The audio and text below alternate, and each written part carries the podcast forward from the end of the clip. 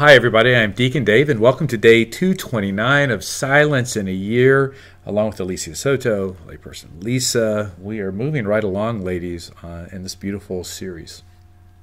So today's episode is called Him Who is Adored, and the word is believers. And Cardinal Sarah is saying how um, whether we are a believer or a non-believer, we need to Um, learn that silence is allowing the other to speak.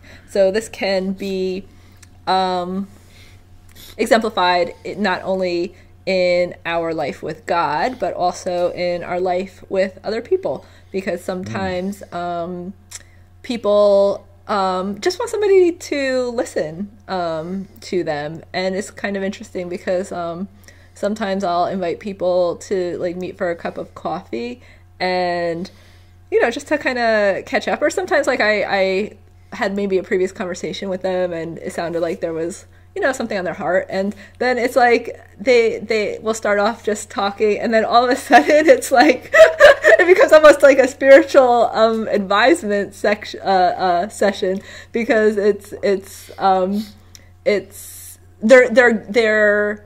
given the opportunity to have someone listen. And maybe like in their daily life, they maybe um, not have that opportunity. So it just is what we're called to do as believers, because we are called to be like Christ and to be that um, person who can help minister to others as he calls us to do.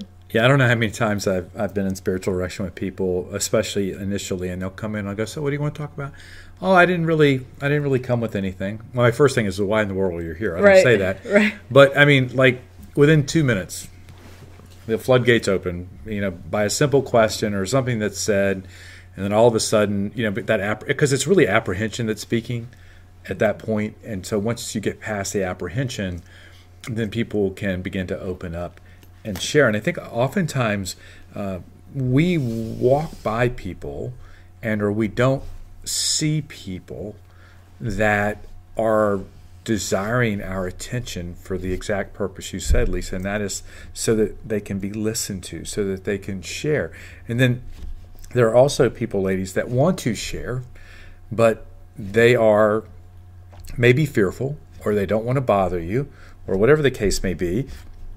And so you actually have to go over there and open the door. And I do that quite quite often, mm-hmm. especially if I see someone who appears to be struggling or isolating themselves, and go and approach them. Alicia. Well, no, I was I was just thinking about the fact that I struggle with approaching people and talking to people, especially if I don't know them.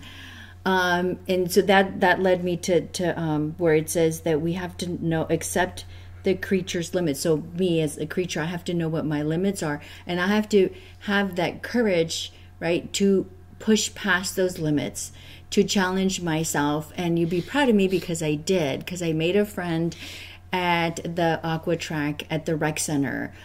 Um, just by saying, hi, are you, you're new. I have not seen you here before. You know, that takes a lot for me to do that. And I spent the whole hour walking the Aqua Track, talking to this person, because that's all I had to do. And then he told me all about his life, like where he works, what he does, how he got to the rec, like all of that.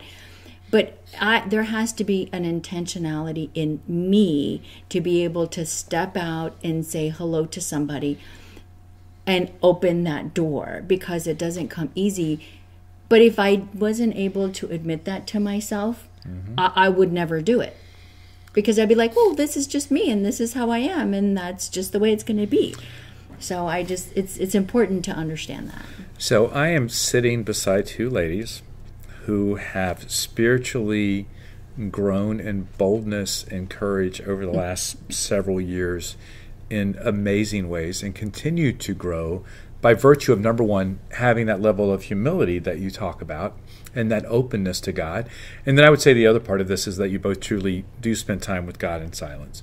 So he can always remind you and reveal to you who you are and, and instill in you that confidence that you can go out and do these things. Yet we often still resist, right? Mm-hmm. And so this process by which God, and thank, we have a very patient God, But the process that he, he works with us in can often be very lengthy as a result of, of ourselves.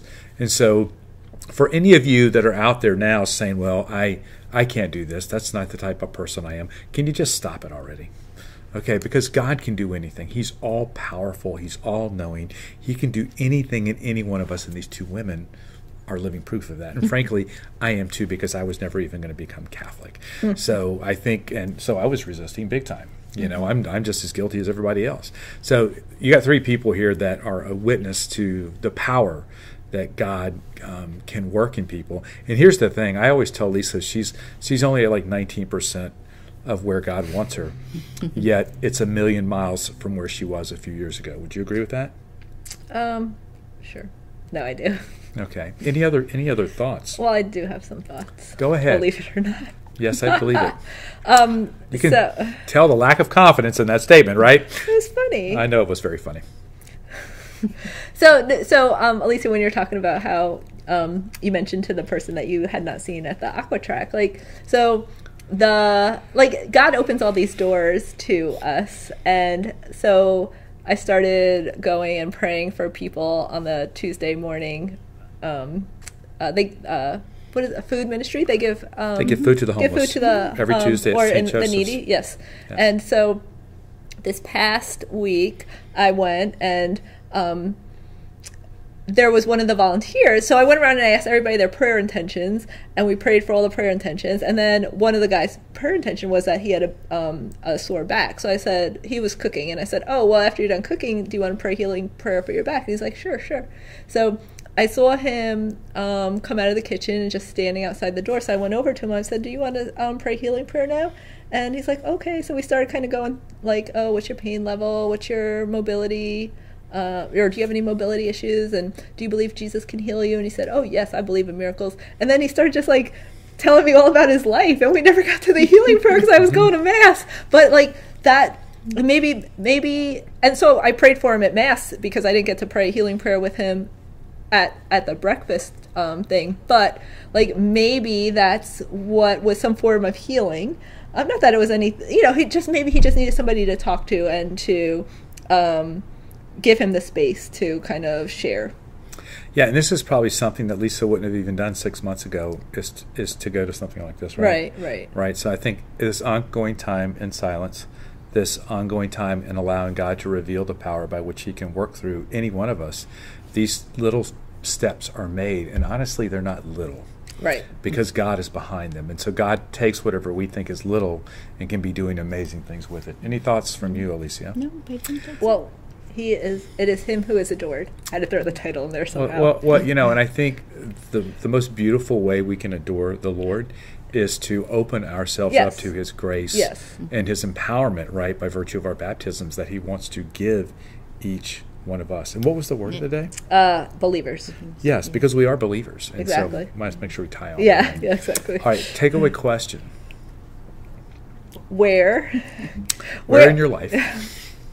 What is Jesus calling you to, who is Jesus calling you to minister to yeah. this week? Yeah, to be more bold and courageous. To be more to be able to bold and crea- cre- courageous. Courageous.